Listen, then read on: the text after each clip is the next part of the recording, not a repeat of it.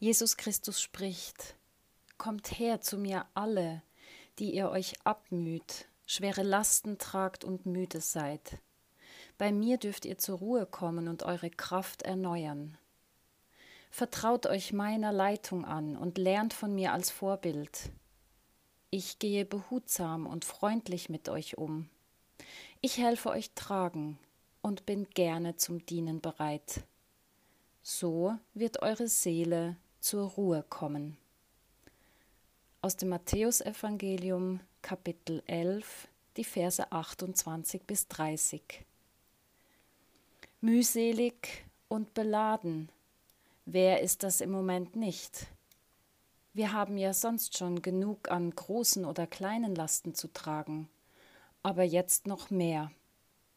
Es geht da nicht um reale Rucksäcke, sondern um das, was uns innerlich belastet, überfordert, stresst und uns Kraft raubt. Manche sind momentan am Anschlag, weil sie sich unermüdlich um Kranke und Sterbende kümmern. Auch in anderen Berufen kommen Menschen an ihre Grenzen. Andere haben zu wenig oder gar keine Arbeit mehr und sorgen sich um ihre Zukunft. Viele haben seit wenigen Wochen ihre Kinder permanent zu Hause und versuchen Beruf, Familie, Kinderbetreuung, Haushalt und vieles mehr unter einen großen Hut zu bringen. Da ist mancher Konflikt schon vorprogrammiert, und es ist kein Wunder, wenn die Gewalt in Familien zunimmt. Und dann sind da die Alleinstehenden, die durch die geforderte körperliche Distanz noch einsamer werden. Fernsehen, Internet oder Telefon erlangen kaum die Qualität von einem persönlichen Gespräch und eine Umarmung kann nicht einfach so ersetzt werden. Und was ist mit all denen, die vom Thema Corona oder anderen Problemen und Situationen völlig absorbiert sind und von der Angst gelenkt werden? Ja, und auch ein völlig überlastetes Telefonnetz kostet manchen von uns zurzeit viele Nerven. Welche Lasten trage ich im Moment? nur meine eigenen oder auch die Lasten anderer? Und was drückt tatsächlich nieder? Die Last oder mein Umgang damit? Habe ich vielleicht den Eindruck, ich müsste alles alleine tragen oder gar die Welt retten? Wie auch immer unsere Lasten und Belastungen im Moment aussehen, die Einladung von Jesus gilt auch uns. Kommt her zu mir alle, die ihr mühselig und beladen seid. Ich will euch erquicken. Das Wort, das im Urtext für erquicken verwendet wird, heißt Anapauso. Wir hören vermutlich gleich das Wort Pause und sehen vielleicht eine Hängematte oder einen Liegestuhl in schöner Umgebung vor uns und neben uns erfrischende Getränke und angenehme Wohltaten vielleicht wie auf dem wunderschönen Bild von Deborah Keller. Anna Pause meint erfrischen, neue Kraft tanken, eine Pause machen, etwas in Ordnung bringen, wiederherstellen, wieder fest gründen, wieder in die Ruhe bringen. Und dies nicht nur einmal, sondern immer wieder, regelmäßig. Jesus sagt, Kommt her zu mir alle, die ihr euch abmüht, schwere Lasten tragt und müde seid. Bei mir dürft ihr immer wieder Pause machen, zur Ruhe kommen und eure Kraft erneuern. Jesus sagt aber noch mehr. Er bietet uns an, als Weggefährte mit uns unterwegs zu sein und uns zu entlasten.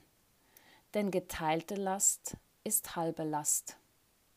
Er will uns als Vorbild dienen in unserem Sein und Wirken, im Blick für die Realität und im Auftanken und Kraftschöpfen bei Gott. Es ist wie wenn Jesus uns zuspricht, bei mir bist du gut aufgehoben, mit mir bist du gut unterwegs. Nimm mein Angebot zum Mittragen an und lerne von mir. Dazu gehören auch Auszeiten, Rückzug in die Stille, Zweisamkeit mit Gott. Wenn das kein Angebot ist, darin steckt die Einladung und Erlaubnis, für mich selbst Sorge zu tragen und meinem Leib, meiner Seele und meinem Geist das zu geben, was sie brauchen. Denn nur wenn ich gut für mich selbst sorge, kann ich auch andere unterstützen. Diese Pause zum Krafttanken wünsche ich uns allen.